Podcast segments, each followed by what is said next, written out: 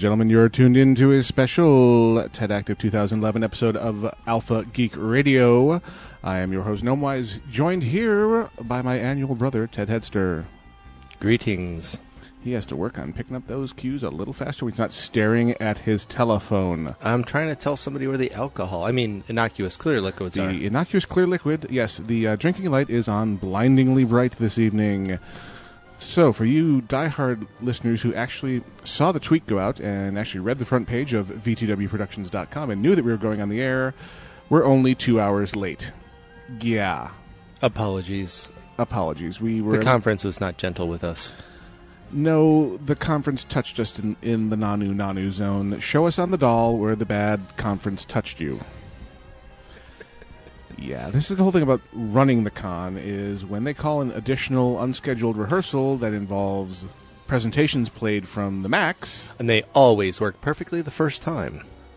Oh, that's sarcasm, isn't it? Yeah. Thinly veiled contempt. Ah, that's subtly different from sarcasm. Yes, so we had to do some uh, after last presentation rehearsals for presentations people are giving here at TED Active tomorrow. That ran wicked late. And then we actually had to come over here and finally set the freaking pu- shoutcasting rig up. And lo, here we are. So thank you to all those of you who are joining us live in the IRC. We are interested in hearing your feedback on sound quality issues and the like. And we're a little sleep deprived, so please forgive us uh, our frequent distractions. Put the damn phone down or I'm going to kill you. What phone? I see.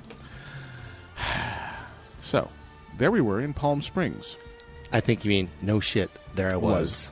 walking down this yellow brick road.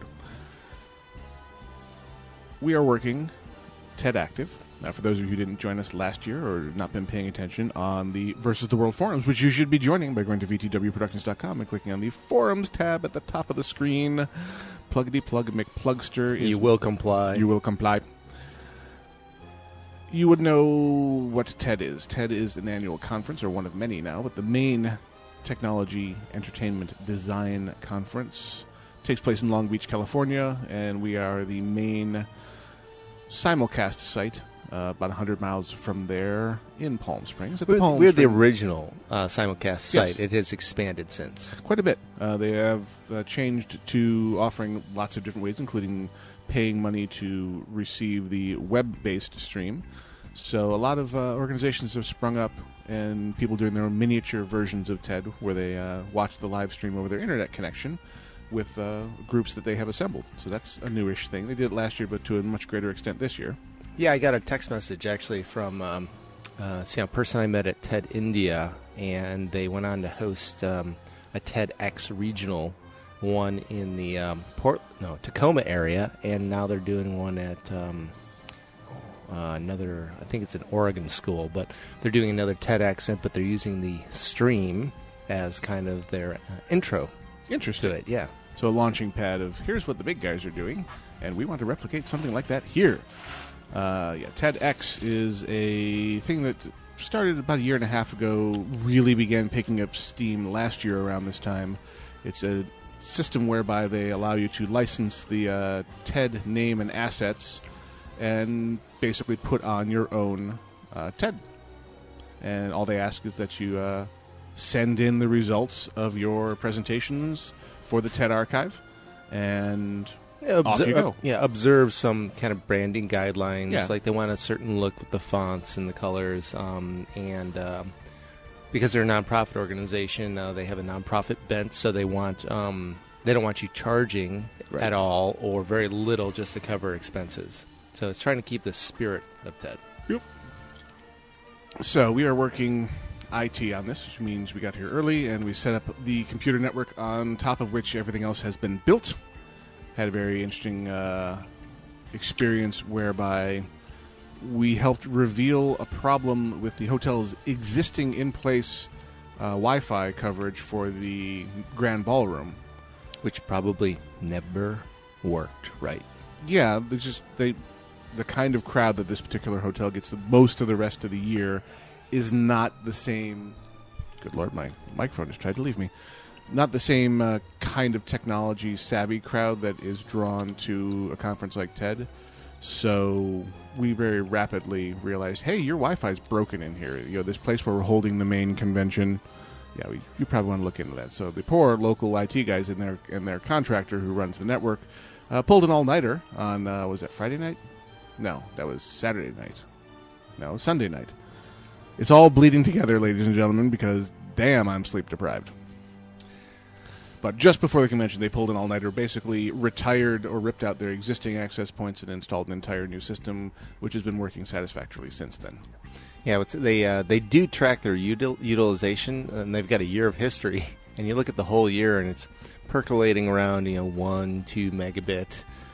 and then you get to our conference, and all of a sudden it shoots up to the max. 100%. 100% of 8 megabits. Saturated. Um, Different crowd.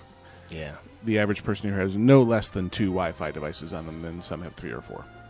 So it's usually a, a laptop and or tablet and a smartphone all jockeying for position. I'm going to kill you if you keep chewing those things in the microphone. Oh. Ladies and gentlemen, the sounds of my brother eating Mike and Ike's while on the air. But fortunately, the webcam didn't turn itself on automatically and take my picture for my principal. No, I left. Oh, God. Yeah, that's a whole other story. Air quotes automatically end air quotes. Yeah. A lot of creepy people involved in that kind of thing. That's exactly what high school students need is 24-7, 365 monitoring of their activities through school-issued laptops. We just won't tell you of that capability. While we silently turn it on at interesting hours of the day and night, and mostly on the girls' laptops. Funny that. Hmm. Not creepy at all. So to indoctrinate my brother in again to the joy that is drop-ins. Are you smoking crack? Crack smoking addict, as our elder brother would say. Didn't I say something akin to that to your very good friend in high school? It's entirely possible. You know, you said, "Are you on cocaine?" So no, that's just how he is without chemical intervention. Boggles the mind. Yeah, he kind of um, throw the ball, throw the ball, throw the ball, throw the ball, throw the ball. Fun and feeling the love. All right. So as far as the actual convention is concerned, now the deal that we have here is we show up, we build things, we fix things, what blow up, we fulfill uh, requirements that were never made clear to us until boots were on the ground, because this whole concept of planning ahead is foreign to certain artists. Just go with the flow, man. And the degree to which we do our jobs well and make a network that does not break will not break it broke Do we not break? is It the de- is the degree to which we get to watch. we get to attend the conference. Uh, so it's been a mixed bag. There's been something we've been pulled away from. Uh, I missed the one the one freaking presentation that involved World of Warcraft. I of course got co- pulled backstage and could not watch. Yes, that's a very uh, understandable principle called just your luck. And it's very reproducible. Murphy was an optimist. Thompson's corollary to Murphy's law. But I'm not bitter. Not bitter. Not bitter. No. Uh, never use that. This is wrong tool. You started it. No, you didn't. You did. You invaded Poland. You Poland. invaded Poland. Oh yes, and in the evening's festivities, my my elder brother has been introducing me to uh, the Rowan Atkinson series Blackadder. Bob. Those of you who are familiar with it know what the hell we're talking about. Those of you that don't are saying, I'm going to turn this podcast off now because these guys are clearly weird. If you haven't figured that out after this many years of listening to me, I'm sorry you're not very perceptive. But I digress. But I digress. So we've had a few standout presentations already. Um, a couple of the very first day, the one that leapt out at me involved the virtual choir. Yes, very, um, very impressive, uh, And- innovative. Very innovative and, and leverages that little thing that we like to call the internet, or the intertubes, or the webs. So, this composer, classical composer, had an idea about crowdsourcing a performance of one of his choir pieces. And the method of crowdsourcing was going to be YouTube. So he published the sheet music for one of his pieces for anyone who wished to download it and had people audition for all the various parts and roles. And I think he included a piano track. Uh, he The melody? first first had just a direction track, which was just him against a black background, going Gest- going, gesturing. going through the motions of, of directing an actual choir if there had been one there, and then later added a basic piano track just so people could track with where in the song they were, yeah, and then asked people to submit themselves via YouTube yeah. Vid- Singing. Video audio track. singing one of the parts. So alto, soprano, bass, baritone, whatever. And then they One guy did all of them. one guy recorded himself doing all eight parts and mixed them together, video and audio, and submitted himself, which I thought was a nice touch. Uh, and then the idea being they would mix all these thousands of submissions together into one massive choir performance. Uh, and they played a, a, a good chunk of that original, uh, which was turns out is now being referred to as Virtual Choir 1.0 because what he was premiering today was a bit of the almost completed Virtual Choir 2.0. A- and um, of course, it was uh, more sophisticated, more polished, Right. but the same basic principles of you know these merged. Um, But the but because of the word that had gotten out it the first go around, a lot more people from he said as, as far north as Alaska, as far south as New Zealand, and the demographics got wider. much wider. Old people tried it. Yeah, because there are old people just just like you know there are women on the internet. There are old people on the internet too, more and more. But the actual presentation of you know this chunk of the finished product uh, was for me was extremely moving. Um, the video that they've sculpted it's not just the audio tracks. They've taken the video and they've laid it together where it's a three-dimensional rendering of the composer directing and this massive wall of pictures of people singing But it not only has the wall of people singing, it also has um, you know Spheres the by picture, yeah, you know, mapped onto s- rotating spheres. You know, um, from what part of the world you're from, and it's Yeah. very high production values and gorgeous. And this it, people from the entire world singing in one choir. That's pretty fun stuff. Yeah, it was, but it was more compelling to me was um, uh, the obvious passion uh, with which the people uh, put together their their basically their auditions. Mm-hmm. Um, uh, this was clearly important. You could see in the emotion and the facial expression in their singing, That they I wanted want to in. win this gig. Yeah.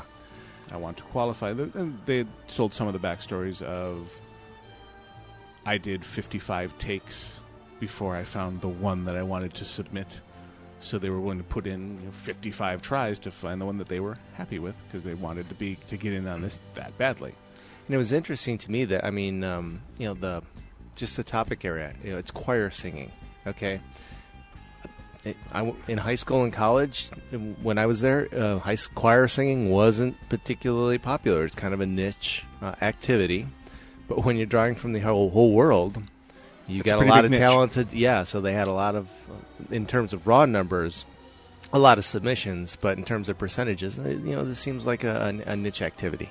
Yeah, but the finished product is uh, impactful. to say the least. Smashing, yeah. Yes.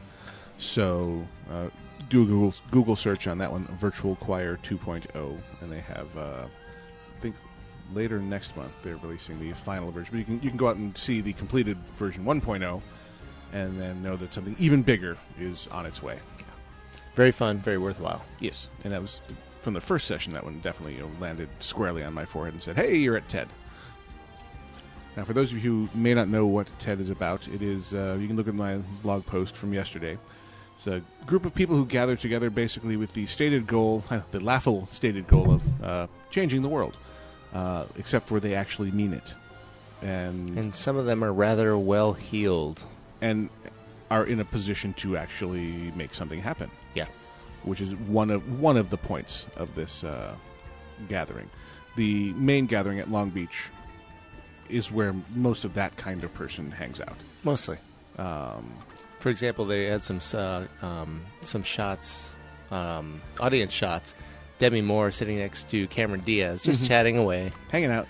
Um, that was the famous angle, and uh, there are a lot of rich people there, but you wouldn't know to look at them generally. Right, dude, Everybody's wearing jeans, and they, ties are not they keep permitted. themselves out of the out of the press eye, but part of the goal is to get causes in front of people who can support those causes and to give people a shot at moving them. And, and not all of them are um, necessary necessarily philanthropic Causes, although some of them certainly are. But other ones are just interest based causes, Mhm.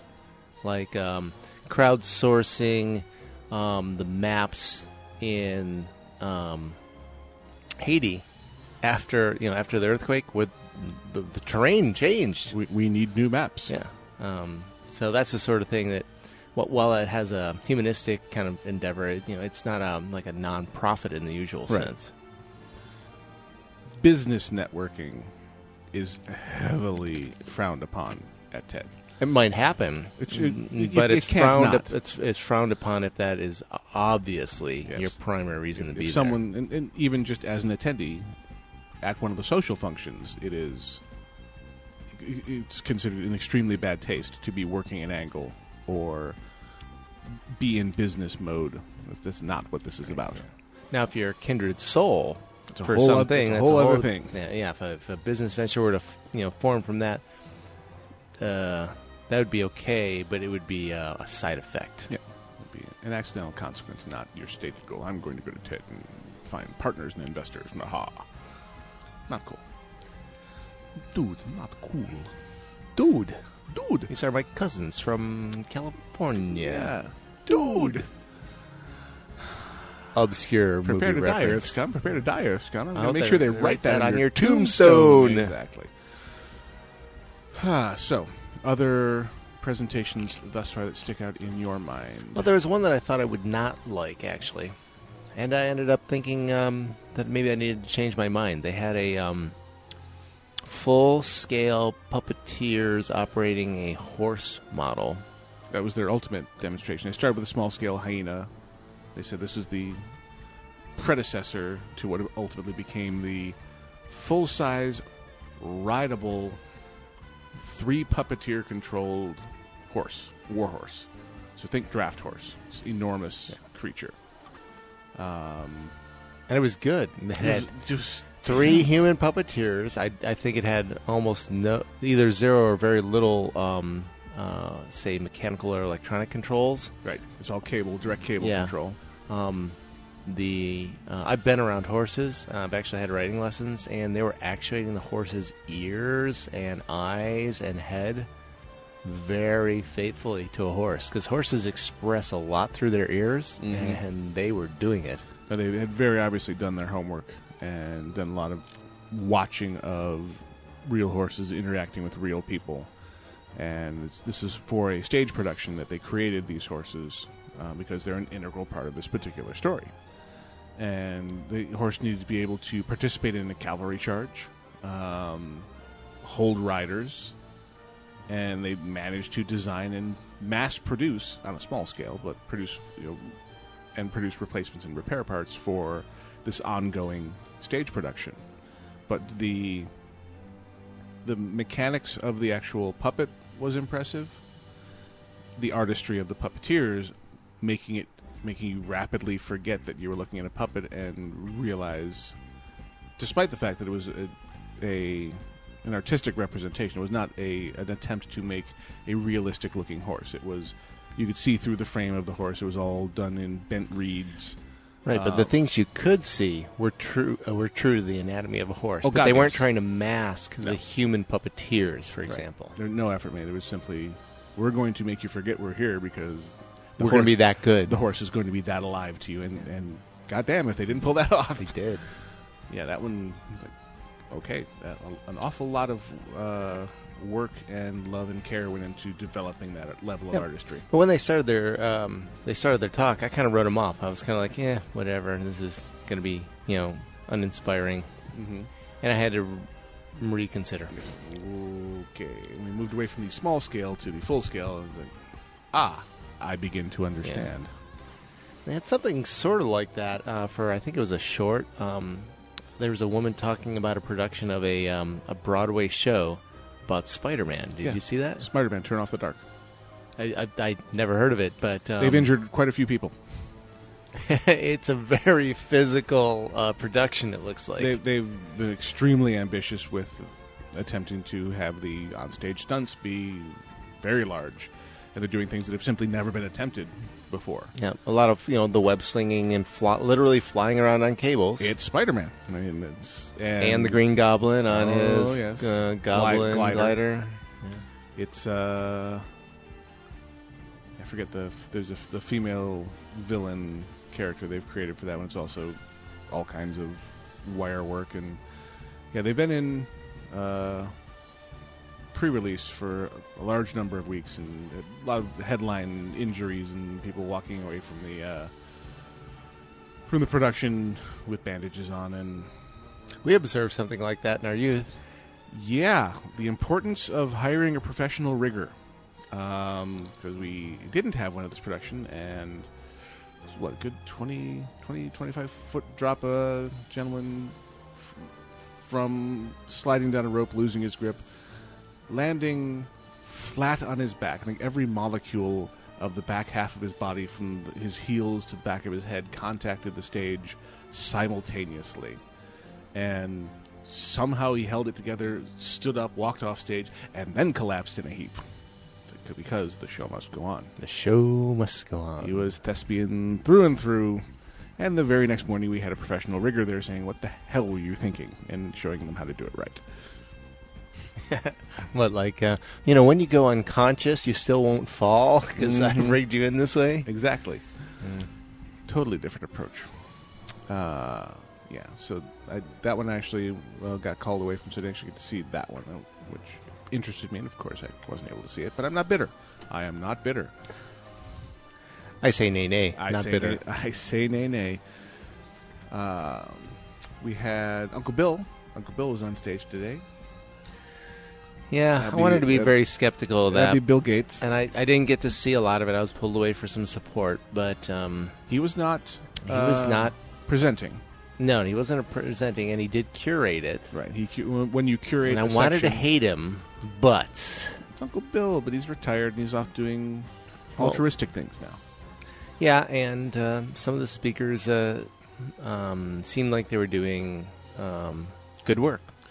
When you curate a segment here, you're responsible for going out and finding the people that you think would be good speakers Yeah, it's and like- arranging it and making it happen. Yeah, it's like a music arranger or a museum curator or maybe uh, a printed editor. yeah. You know, you've got overall control of what's going in. And he had brought in a gentleman who was instrumental in the attempt to eradicate polio, which is no small undertaking, and gave a lot of the details on why this is not as easy as it was when we took out smallpox, and good, you know, good insight into why we should do this, why attempting to quote contain polio is not satisfactory Destined to fail. destined to fail and not you know do do not give in to the desire to Gosh, this is hard. Can't we just control it and not eradicate it? uh, no we need to finish this uh, what else was included in his segment? Because i got pulled away a lot as well. We had search for extraterrestrial intelligence came later. Um, oh, I see the names, but I cannot remember. We I say so on our, we've got our badges. The front of our badges, which are small license plates, they're really quite big. Um, have our picture and what to talk about with us and our names. But on the back, they've got the schedule. So keep grabbing your badge and you pull it in front of your nose and look, see what's next. Okay, so let's see now. Tomorrow morning we're going to start with Ted U, and then after that we're going to do invention and consequence. And at least you know the names, but. Um, unless you're really connected, you don't know what these names are. So then you No. go to your uh, your application or your book and say iPad app. Yes, and find out the biography of the person. Oh yes, my iPad was obsoleted today. Thank you, Uncle Steve. I hate you. They announced the iPad 2 today. I thought it was going to be the iPhone plus one. The iPad 2 was released today. Um, Or how- how old's the iPad? Almost a, a little under a year. Oh, really? That that long? Mm-hmm. Hmm. iPad 2, faster processor, front and rear mounted cameras, We knew the front cameras were coming. thinner, lighter. But, you know, the the front camera was had a place on the circuit Oh yeah, no, board. there were solder points for it. They just jettisoned it at the last the second. last second, they're like, eh, this, this ain't is, working this yet. is not ready yet. It's not ripe in typical Apple form. Yeah, it's kind of funny. Every time Apple comes out with a product, somebody burns you know a pile of money and, and buys whatever it is and disassembles it. oh God, yes. We count on them. Uh, Gizmodo and, and the like. Apple's bestest buddies ever. I don't. I don't think Apple has the best opinion of them. No, not since they bought that uh, found iPhone 4 prototype and tore it apart on the web within hours. Look what we found it, and we're pretty sure it's the real deal. I'm But- sorry that our our intern employee left it on a bar stool. After getting really drunk on good German beer. Yeah. But tell us how you really feel. All right, coming up on the half hour mark here, so we'll take a uh, innocuous clear liquid break and play you a little music while we gather our thoughts. You are listening to Alpha Geek Radio live on Versus the World Radio. Check us out on the web at vtwproductions.com. If you're not in Internet Relay Chat, you should be. Come to the website, click on the chat button at the top of the page. Come to Get- Butthead. I love you. Come to Butthead. I have braces. I see you have braces. Two. This is the coolest thing that I have ever seen. All right, we'll be back after a little bit of this. We have some Hatchback Harmony 2.0 coming to you from Exorb. I am Gnomewise, you are the world, and we are versus you.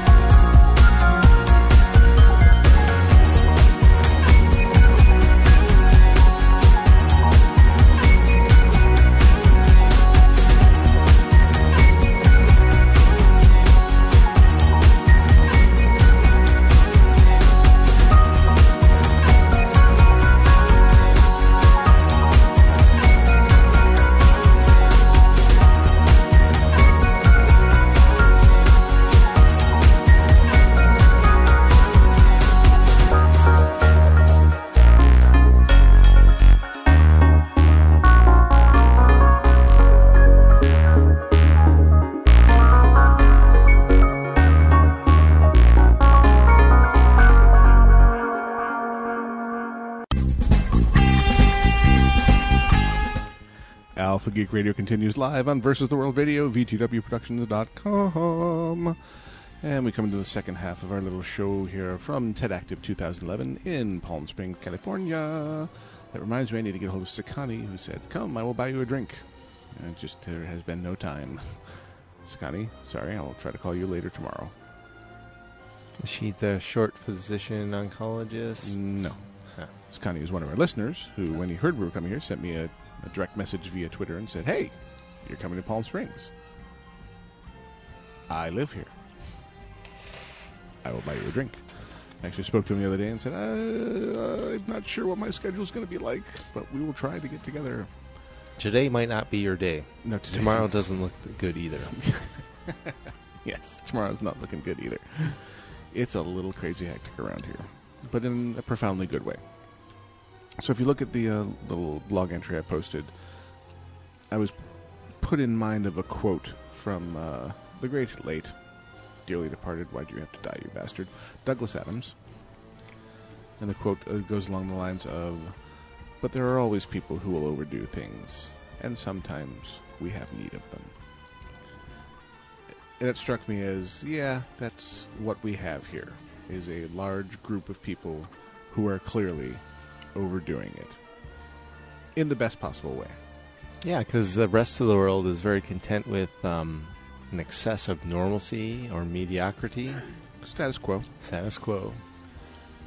you Well, don't we don't usually- hold them in, in esteem. We hold you know the, the crazy people in esteem once they reach a certain level. But whatever you do, do not stand on the elevator facing the wrong way. I make a point of doing this as much as I can. i imagine you would because you're you if they give you ruled paper right, Right the, other, way.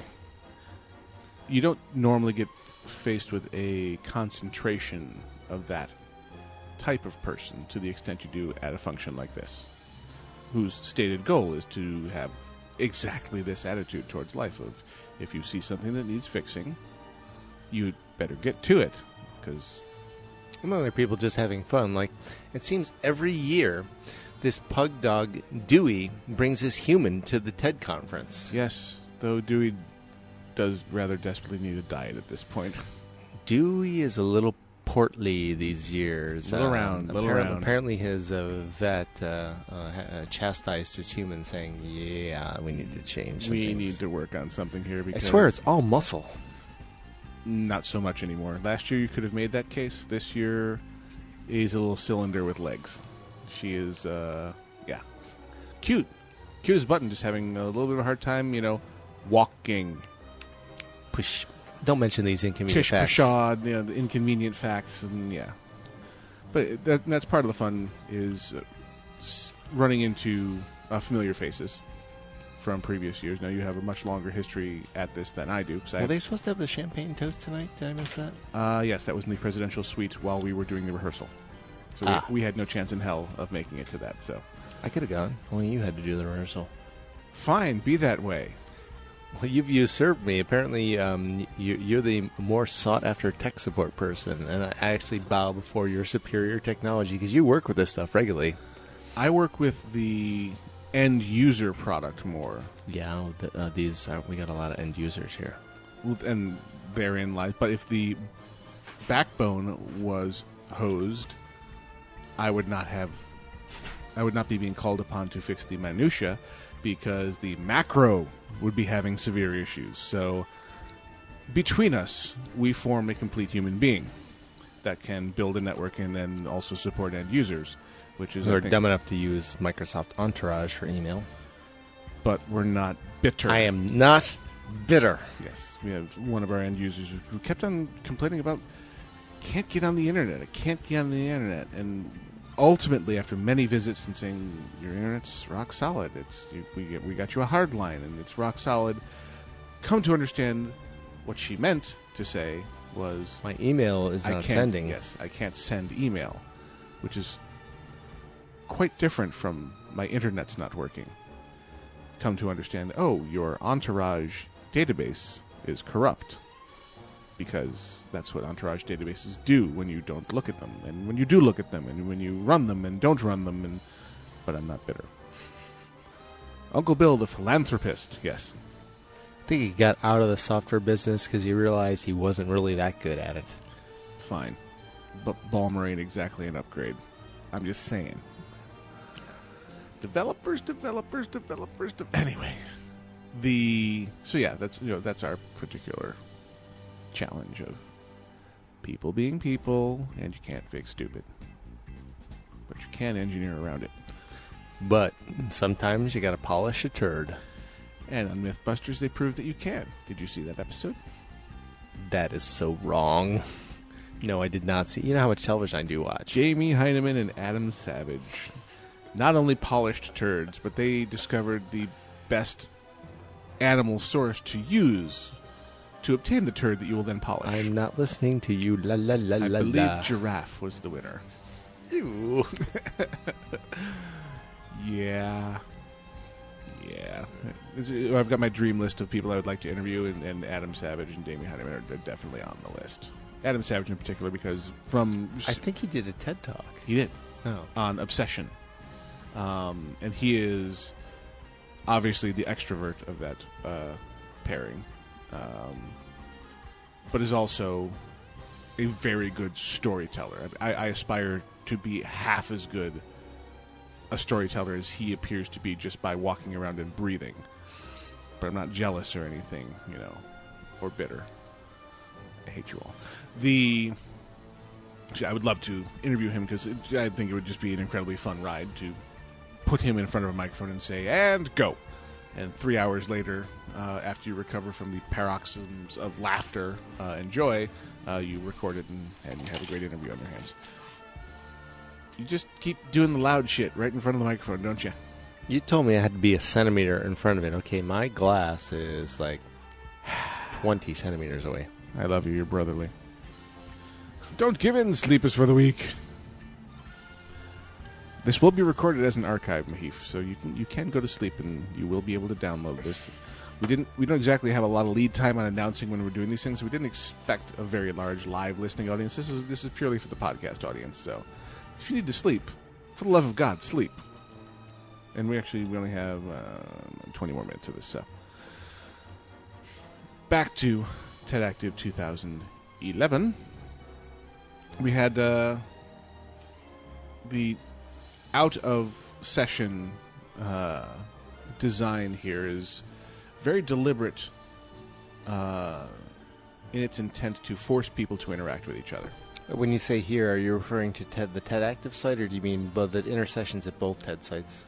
I'm assuming it's similar. I can't speak to TED Long Beach, um, but I'm assuming they have a similar setup. But here, everything is designed to encourage you to the point of forcing you to interact with new people. You mean kind of like the picnic lunch? It's exactly where I was headed with this. So, Ted Headster and I are in line for the picnic lunch today, and the by design Yesterday. yesterday. See, it's all running together. It's just it's a blur, man.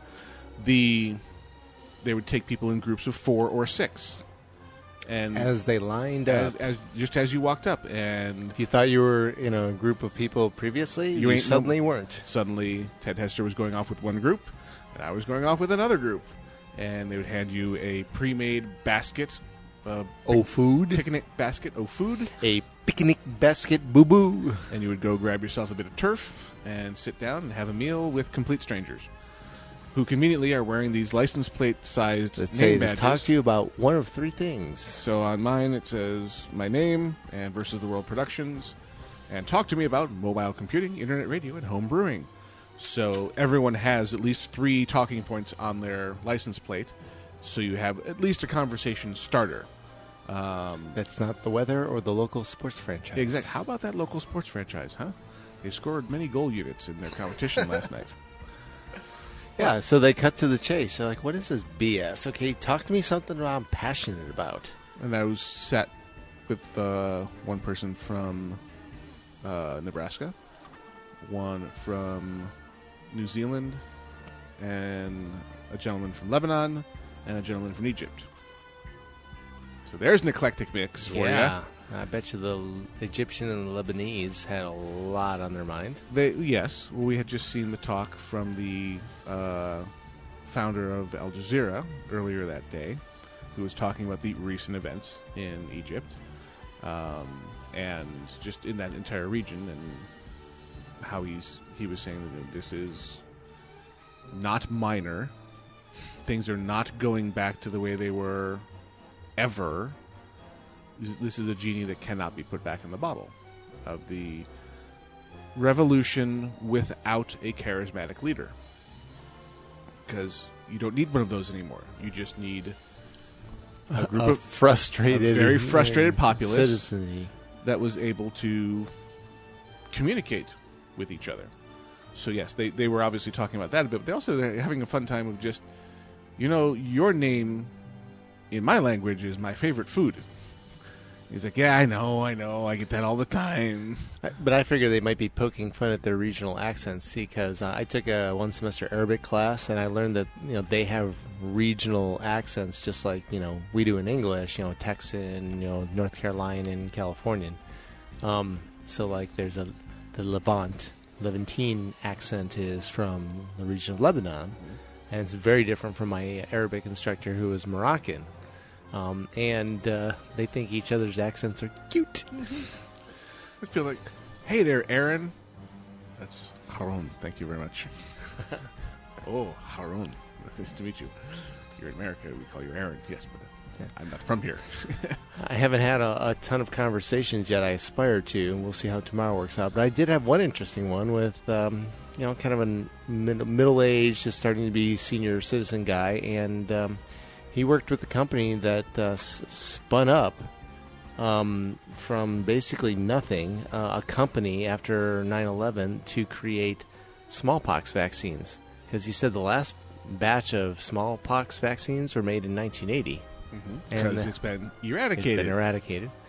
And uh, the only stores that they had were in uh, at the CDC in Atlanta and also in Moscow. But unfortunately, in Moscow, they created like thousands of gallons of it, and they can't quite account for it all. yeah. So um, they they spun up a company, a small company out of nothing, and um, produced huge quantities of vaccine. And they have to create twenty thousand fresh vaccines every year. And I thought, you know what? I just don't bump into people doing stuff like this too often. Yeah. So that was kind of neat. One of the short, they have the full TED Talks that are, what, 18 minutes is the standard? That's correct. And they will intersperse them with the short talks, two or three minutes. And there was one gentleman who's presenting, who's a physician, who Chiropractor? No, orthopedic. orthopedic surgeon. Orthopedic surgeon. who, after witnessing the horrifying events of 9 11, specifically the people leaping to their deaths from the burning building because they had no avenue of escape, uh, determined that there must be a, a better way for the people who are blocked from a stairwell or people who are handicapped and are incapable of using a stairwell to have a better way of being rescued or rescuing themselves other than wait in the stairwell till they find you. We saw how well that worked out. So he designed this self rescue tool for high rise buildings It's, a, it's basically a spool of cable with a descending system. yeah, with an automated descending system that you don't need to know how to rappel to safely use. It's basically a, a, got a governor on it. a harness that you put yourself into and secure it. And uh, one would assume that the only thing you would need to do on the building is to put these securing points all over the place Mhm. and put your carabiner through that, sling yourself over the side of the building, and then it lowers you safely to the ground At six feet per second. Yep, and went from concept to product in the intervening 10 years and had his little promo video and In Three minutes of three, fame. minutes, three minutes of I did this, I think you should know about it, and I'm off. It's like, oh, Now, did you see the guy who talked about teaching philosophy to um, a 17 year old in prison for murder, 25 to life? no, I did not. He made a really good case. Um, I- I'm not even sure what he was. I'm not sure if he was promoting anything or just telling a story. He was just telling a story, basically, of um, I met this guy in prison. what's you know he's a, a kid who shot a guy and he died um, and got 25 to life uh, well, um, got a life sentence and parole possible at 25 years, and um, uh, he, the this philosophy instructor wanted to say, well, um, I'm going to teach you about um, what does it mean to be right and what does it mean to be wrong. And you know, this angry young man said, "I know what's wrong. You know, I'm here because I people remind me of it every day." He said, really? Maybe you do, but can you define it? Can you you know tell me what Articulate that, articulate what you know. What are the what are the features of right and what are the features of wrong? And um, the student uh, kind of paused because he was certain of himself, but he'd never been challenged like this. Um, but uh, basically, the way he described it is this apparently turned out to be a star student um, who redirected his anger into, well, you know what? Maybe I don't know what right is and wrong is It's because I've been challenged to think about this. But he rose to the occasion. And it was just a quick three minute talk, but it was um, it was quite captivating. I'm pretty sure we'll see that on the site. Yeah, Yeah. yeah. Yeah, the uh, if you're not familiar with the TED organization, they will sift through the masses of reams of raw material they're creating at these conferences and post the most impactful ones, and they'll, they'll stagger them so that there's fresh content coming out every week uh, for eternity at this point because they're producing a lot more than they used to. And it is And they're also drawing from the TEDx ones. exactly that's what I was referring to by the, the extra production. Uh, But don't get us wrong. There are plenty of uh, presentations, both at TEDx and at the Real TED, that are not aspiring as they should be. not i mean i use benoit mandelbrot as the case in point the now dearly departed um, reading about him and his work as kind of a mathematics fanboy fascinating guy and very non-traditional angle he came into mathematics from and the groundbreaking ideas he came up with he presented last year. He bombed. It was I couldn't watch it. It was, was you know borderline painful. Of okay, you are a mathematical genius and have no presentation skills whatsoever. So, honor you, give you the nod of thank you for existing and doing what you do. That really wasn't that interesting because you just didn't have the ability to get all the stuff in your brain out through your mouth. At the same time, you see people presenting on really simple topics who sometimes get a rousing response from the audience just because they are excellent presenters and can just work a crowd naturally. Um, so you come away from those saying, "Hey, that was really great." But that's something I already know or understand. Right? It was, it was a lot of fun, but it, uh, there wasn't really anything groundbreaking in there. Do you remember singing Happy Birthday? Were you there for that one? Oh, absolutely. They have that was that was last year, right? When he I think so, yeah. we, we reused those ideas today. Actually, we sang "Happy Birthday" to all the people who will be having birthdays during TED. But last year, there was just a presentation of. If you stop to think about, you know, this whole singing of "Happy Birthday" to honor someone's birth anniversary, and just made you think about the act of, I'm singing to honor your existence. Um, and it just it turned into a we're going to get together and we're going to sing it to each other. It was impassioned. It was uh, Energetic. purposeful. Mhm. It was directed. Uh, you know, he of course he had to sing it, you know, the, the, the normal way first time, Right. And we were totally disengaged. Yes, we were little zombies. And at the end, um, Now we're gonna do it right. we had a blast, and we meant it. It Mhm. wasn't rote. and that is, I mean, was there anything groundbreaking in that? We were singing Happy birthday," but the way it was presented Made all, the, the difference. So Are we going to change the world with singing Happy Birthday? Seriously? No, we're not. A little Uh, bit, maybe Lo- a very little bit. very localized phenomenon. But was he a good presenter? Oh, hell God, yes. yes. I was saddened to hear that Ze Frank will not be presenting this year. That's Yeah. one I rather look forward to. he um He bagged. he bagged on us We have to hunt him down. like the dog that, That he, he is. Ze Frank. I mean, very he funny man. better be going to his grandmother's funeral, Funeral or something. We done. Oh, Wil Wheaton, it was never off. I do so love that that whole fake. Eh, I get to go play evil Wil Wheaton. Ah, but we digress. I do indeed digress. Yeah, so there's some um, very um, important, credible people who give talks who are not good public speakers. Mhm. And there's some people doing this stuff that's arguably fluff, and they're great presenters. Now, a fun one that got announced this year is the new TED Ed initiative, which is the Yeah, that was Logan. I remember him. Yeah. they have uh, an education. They wanted to partner with education providers and educational institutions to make use of this massive database of really educationally appropriate content. I wonder if they'll run them out of school districts like they do Jamie Oliver. Don't know. We did have a return visit from Jamie Oliver this year. Our hyperkinetic, uh, dyslexic. Yeah, man, he's Mr. Shiny Thing or Yeah, ooh, Squirrel. sh- wow. Squirrel! Squirrel! Uh, yeah, keeping him on topic this year was a bit of a challenge. Um, So he was last year's TED well, Prize they, winner. they were Yeah. reviewing uh, TED Prize winners and, and giving status reports, which I, which I very much like.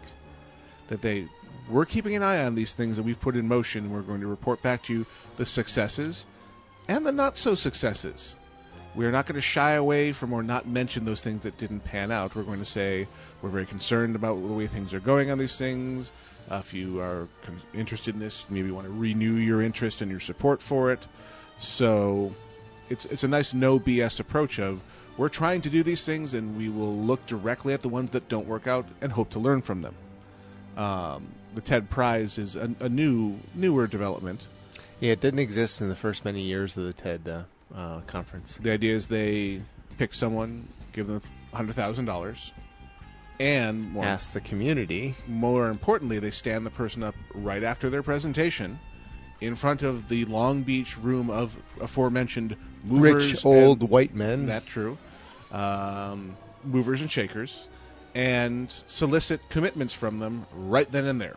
I think we talked about this last year. it's a lot like high pressure car sales. It is, and it works.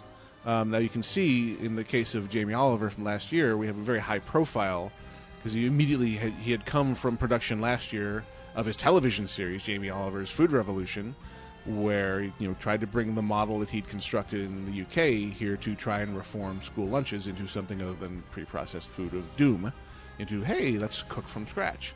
So he's able to report on the success and the challenges of that. Yeah, he was furious last year that they were counting potatoes as a vegetable. And you know, when you look at critically, potato No, no, no, is not- starch. No, Oh, French fries, French fries as a vegetable. As, a vegetable. oh, Um, he was furious. And this year, he was saying you know, they had finished with the community that they did last year, which was they had deliberately chosen the one that had the highest rates of obesity, childhood obesity, West Virginia. West Virginia. And this year, they moved over to Los Angeles, and you started talking about the Los Angeles Unified School District and the uh, 1,012 schools that he is banned from because he was not welcome there and persona non grata. And worked into one of their charter schools through a partnership, got there blessing for about seven weeks, weeks before, the they lawyer, ran them out. for the lawyers for the U- UC or Los Los Angeles Unified, School, District, found a way to kick them out of that one as well. It's like uh, we're doing this by hook or by crook, uh, and we are being fought on it I'm, I'm, I'm sure that they are uh, afraid that they're going to be shamed. because they know that what they're doing is shameful. Um, sorry, guys.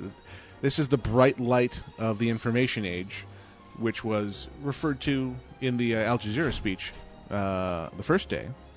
Which the you know, the big change is the dictators and despots' favorite tool of controlling information is make make sure that people don't know that they're miserable, don't know that there's a better way. Uh, the cat's out of the bag. They they know when they're being screwed, and this is just another example of that. Of Yeah, there's actually a TED connection with that through Peter Gabriel. Peter Gabriel uh, years ago gave a presentation at TED about trying to get old cell phones uh, recycled and get them into third world countries with the repressive regimes, so they can use the integrated cameras and um, you know the SMS messaging. the still cameras, the SMS messages, and some of the newer ones with their the movie taking capabilities. Mhm. Get them in the hands of people recording the atrocities that are being committed against their people, because um, the governments will use their propaganda machines. to rewrite history. Yeah, for example, tr- uh, um, in uh, uh, Libya, they were saying that it was uh, drug addicts that were rioting. Mhm. Okay, and they're going to have a measure of success with that until they're confronted with things like live video of their police and army firing on unarmed c- civilians, and the inter- you know they're shamed in front of the international community. Mhm. And the back to the uh, founder of Al Jazeera's talk about, uh, I think he was referring to Egypt, where the Egyptians were saying, "Please, do not stop filming. As long as you're filming us, we are safe." As soon as you know, they, they know that if they what they do to us is going to be transmitted to the world, that keeps the men with the guns in check. So please don't leave. You have to stay with the cameras. If the cameras leave, they're going to kill us. And he said that this was a profound illustration of the power of media. And A- an uncontrolled media as opposed to, a government controlled one. Right. Um, so illustrating that you know having the beginnings of a free press, but the information tools in the hands of individuals. So that you know they're referring to as the Facebook revolution or Revolution 2.0, where you don't need a Che Guevara, you don't need a Lech Walesa, you just need a lot of Or an. Ayatollah Khomeini. Indeed. You just need a lot of people communicating well and agreeing. We will be in the square at this time to peacefully protest. Yeah, it was amusing how um, Egypt, you know, promptly attempted to shut down internet connectivity, Hmm. but um, the genie was out of the bottle. Yep. The word word got out, and there were various. I think there was some French ISPs that were offering dial-up access. Yeah, dial-up access. saying dust off those analog modems, people, because all you need to be able to do is send text. And there's a precedent for that even because um, you remember when the Soviet Union broke up and uh, the, the communist leadership were not real keen on that. They organized themselves using extremely, you know, moderate tech fax machines to get the word out. Just uh, how do you control fax machines? You can't. We turn off the phone network. Well, you cripple everything when you do that. Right, you know, we they're, can't they're, do they're that. not prepared for the backlash of turning off a general purpose tool like telephone lines uh, in hopes of shutting down fax machines. It, it, th- they won't do that. It's an interesting and changing world we are living in, and, and several of the talks. Have, And I'm, I'm very that. hopeful, actually, that um, these multi-purpose tools are just critical enough that they they, they won't shut them off um, because um, you know you've got powerful businesses saying You can't you, do you that. can't do that. We need that, and you know we're pulling your puppet strings Right. to keep you in place. And Well, there, I mean, there's a very old saying, and it's it's enjoying new uh, uses and credibility. It's simply that the truth will set you free. The truth is getting into more people's hands more quickly with these new tools. Yeah. So, yay, huzza huzza technology. Sometimes you do things that are just plain right and good. Yeah, but they're mo- they're general purpose tools. Okay, those same tools are allowing governments to data mine your email. Oh, but of course, like I said, I'm going sometimes going on fishing expeditions. Yes, ladies and gentlemen, my brother Ted Headster is a privacy wonk, as I have mentioned before. And sometimes we have need of him. Looking at you, Facebook. Anyway, that about wraps it up for this evening's coverage from TED Active 2011. This is Alpha Geek Radio playing on Versus the World Productions, VTWProductions.com. If you have questions, please send them in to the show at alphageekradio.com. That is the show at alphageekradio.com. We should get one or two more live broadcasts in at least before we wrap things up completely here. And I don't see why we would not be back to normal casually hardcore this coming Sunday. I will be well and truly firmly back in Phoenix by then and be beaten about the head and neck by my uh, loving wife. you know what I went through. so You could do this. Yes, I love you. You're pretty. I love you. you're pretty. Excuse me. All right, you have been listening to us. We have been sending to you. I have been Gnomewise, I am Ted Hitzer. and we are out of here. Be well, be safe. Thank you.